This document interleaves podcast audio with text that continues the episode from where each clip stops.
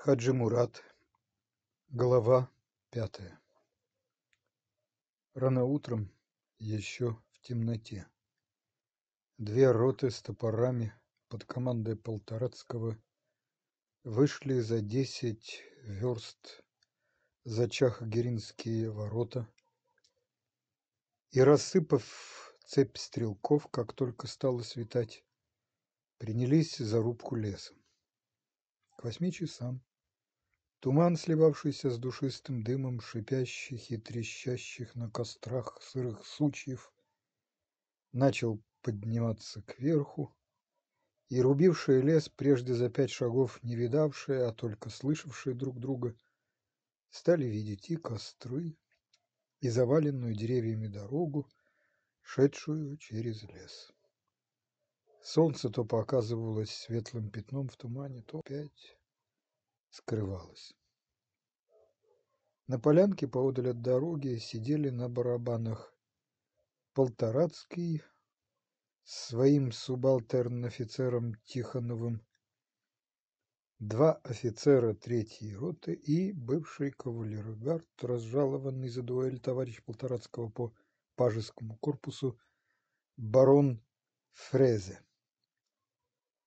Вокруг барабанов валялись бумажки от закусок, окурки и пустые бутылки. Офицеры выпили водки, закусили и пили портер. Барабанщик откупоривал восьмую бутылку. Полторацкий, несмотря на то, что не выспался, был в том особенном настроении подъема душевных сил и доброго беззаботного веселья, в котором он чувствовал себя всегда среди своих солдат и товарищей там, где могла быть опасность. Между офицерами шел оживленный разговор о последней новости смерти генерала Слепцова. В этой смерти никто не видел того важнейшего в этой жизни момента – окончания ее и возвращение к тому источнику, из которого она вышла, а виделось только молодечество лихого офицера, бросившегося с шашкой на горцев и отчаянно рубившего их.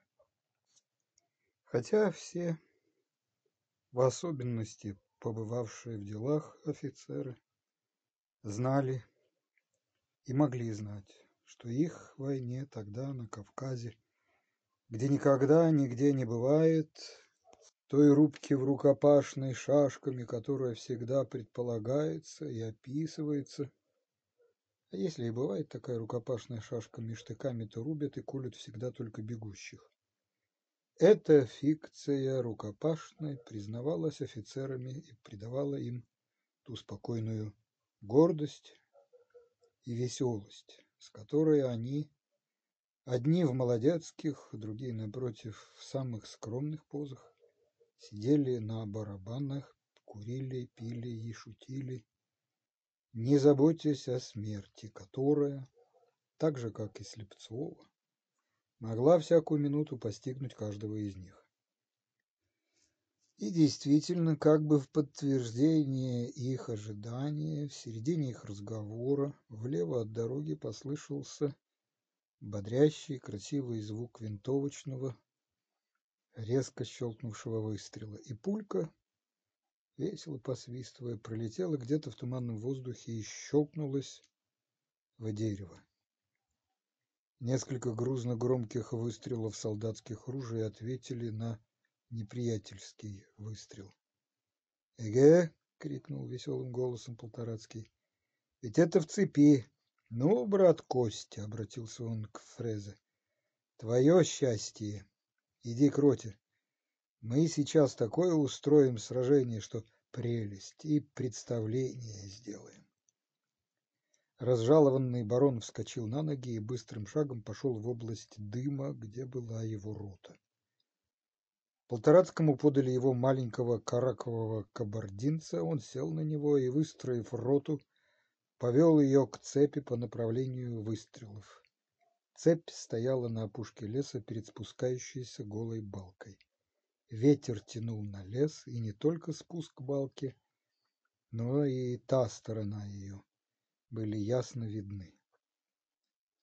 Когда Полторацкий подъехал к цепи, солнце выглянуло из-за тумана, и на противоположной стороне балки, у другого начинавшегося там мелкого леса, сажен заста, виднелось несколько всадников.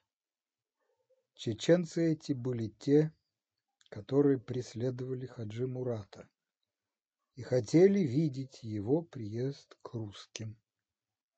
Один из них выстрелил по цепи. Несколько солдат из цепи ответили ему. Чеченцы отъехали назад, и стрельба прекратилась. Но когда Полторацкий подошел с роты, он велел стрелять. И только что была передана команда, по всей линии цепи послышался непрерывный, веселый, бодрящий треск ружей, сопровождаемый красиво расходившимися дымками. Солдаты, радуясь развлечению, торопились заряжать и выпускали заряд за зарядом. Чеченцы, очевидно, почувствовали задор и, выскакивая вперед один за другим, выпустили несколько выстрелов по солдатам. Один ранил солдата. Солдат этот был тот самый Авдеев, который был в секрете. Когда товарищи подошли к нему, он лежал кверху спиной, держа обеими руками рану в животе, и равномерно покачивался. Только стал ружье заряжать, слышу, чикнуло, говорил солдат, бывший с ним в паре. Смотрю, а он ружье выпустил. Авдеев был из роты Полторацкого. Увидев собравшуюся кучку солдат, Полторацкий подъехал к ним. — Что, брат, попало? — сказал он. — Куда? Авдеев не отвечал. — Только стал заряжать, ваше благородие, — заговорил солдат, бывший в паре с Авдеевым. — Слышу, чикнуло, смотрю, он ружье выпустил. — Те-те, — пощелкал языком Полторацкий. — Что же, больно, Авдеев? — Не больно, а идти не дает. Венца бы, ваше благородие. Водка, то есть спирт, который пили солдаты на Кавказе, нашелся. И Панов, строго нахмурившись, поднес Авдееву крышку спирта.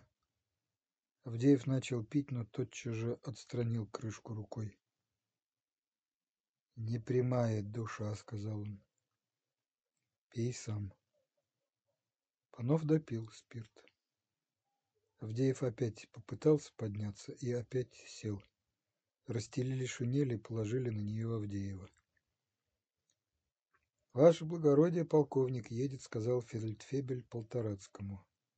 «Ну ладно, распорядись ты», — сказал Полторацкий, взмахнув плетью, поехал большой рысью навстречу Воронцову. Воронцов ехал на своем английском кровном рыжем жеребце, сопутствуемый адъютантом полка, казаком и чеченцем-переводчиком. «Что это у вас?» — спросил он Полторацкого. «Да вот, выехала партия, напала на цепь», — отвечал ему Полторацкий. «Ну-ну, и все вы затеяли». «Да не я, а князь», — улыбаясь, сказал Полторацкий. «Сами лезли». «Я слышал, солдата ранили?» «Да, очень жаль, солдат хороший». Тяжело? Кажется, тяжело в живот. А я, вы знаете, куда еду? Спросил Воронцов. Не знаю. Неужели не догадываетесь?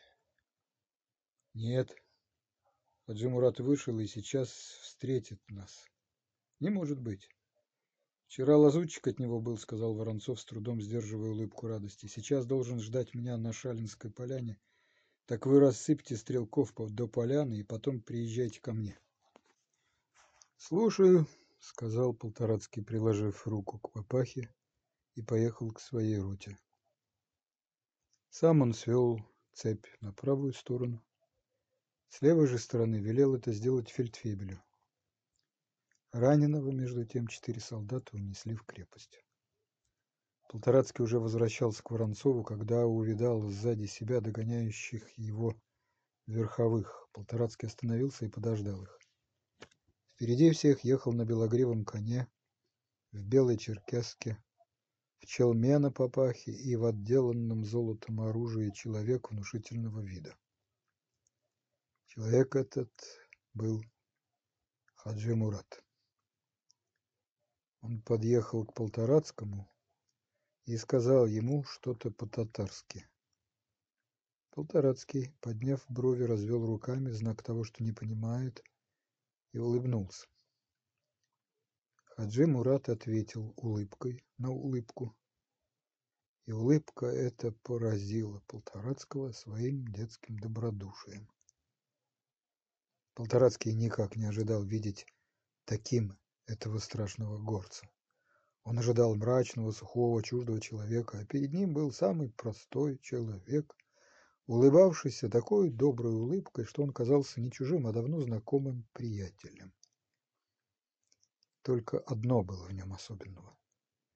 Это были его широко расставленные глаза, которые внимательно, проницательно и спокойно смотрели в глаза другим людям. Свита Хаджи Мурата состояла из четырех человек. Был в этой свите тот хан Магама, который нынче ночью ходил к Воронцову. Это был румяный, с черными, без век, яркими глазами, круглолицый человек, сияющий жизнерадостным выражением. Был еще коренастый волосатый человек с сросшимися бровями. Это был тавлинец Ханефи, заведующий всем имуществом Хаджи Мурата. Он вел с собой заводную лошадь с туго наполненными переметными суммами. Особенно же выделялись из свиты два человека. Один молодой, тонкий, как женщина, в поясе, и широкий в плечах, с чуть пробивающейся русой бородкой, красавец с бараньими глазами. Это был Элдар. И другой, кривой на один глаз, без бровей и без ресниц, с рыжей подстриженной бородой и шрамом через нос и лицо. Чеченец Гамзало. Полторацкий указал Хаджи Мурату на показавшегося по дороге Воронцова. Хаджи Мурат направился к нему и, подъехав вплоть, приложил правую руку к груди и сказал что-то по-татарски и остановился. Чеченец-переводчик перевел. «Отдаюсь, — говорит, — на волю русского царя, хочу, — говорит, — послужить ему. Давно хотел, — говорит, — Шамиль не пускал. Выслушав переводчика, Воронцов протянул руку в замшевой перчатке Хаджи Мурату. Хаджи Мурат взглянул на эту руку, секунду помедлил, но потом крепко сжал ее и еще сказал что-то, глядя то на переводчика, то на Воронцова. Он говорит, ни к кому не хотел выходить, а только к тебе, потому ты сын Сардаря. Тебя уважал крепко. Воронцов кивнул головой в знак того, что благодарит. Хаджи Мурат еще сказал что-то, указывая на свою свиту. Он говорит, что люди эти, его мюриды, будут так же, как и он, служить русским. Воронцов оглянулся на них, кивнул и им головой. Веселый черноглазый без век хан Магома также Кивая головой, что-то должно быть смешное, проговорил Воронцову, потому что волосатый аварец оскалил улыбкой ярко-белые зубы. Рыжий же Гамзало только блеснул на мгновение одним своим красным глазом на Воронцова и опять уставился на уши своей лошади. Когда Воронцов и Хаджи Мурат, сопутствуемые свитой, проезжали назад к крепости, Солдаты, снятые с цепи и собравшиеся кучкой, делали свои замечания. Сколько душ загубил проклятый, теперь поди, как его ублаготворять будут, сказал один. А то как же, первый командир у шмеля был. Теперь, небось, а молодчина, что говорить, джигит. А рыжий-то рыжий, как зверь косится. Ох, собака должно быть. Все особенно заметили рыжего. Там, где шла рубка, солдаты, бывшие ближе к дороге, выбегали смотреть. Офицер крикнул на них, но Воронцов остановил его. «Пускай посмотрят своего старого знакомого. Ты знаешь, кто это? Спросил Воронцов у ближе стоявшего солдата, медленно выговаривая слова своим аглицким акцентом. Никак нет, ваше сиятельство. Хаджи Мурат, слыхал? Как не слыхать, ваше сиятельство, били его много раз. Ну да, и от него доставалось. Так точно, ваше сиятельство, отвечал солдат, довольный тем, что удалось поговорить с начальником. Хаджи Мурат понимал, что говорят про него, и веселая улыбка светилась в его глазах. Воронцов в самом веселом расположении духа вернулся в крепость.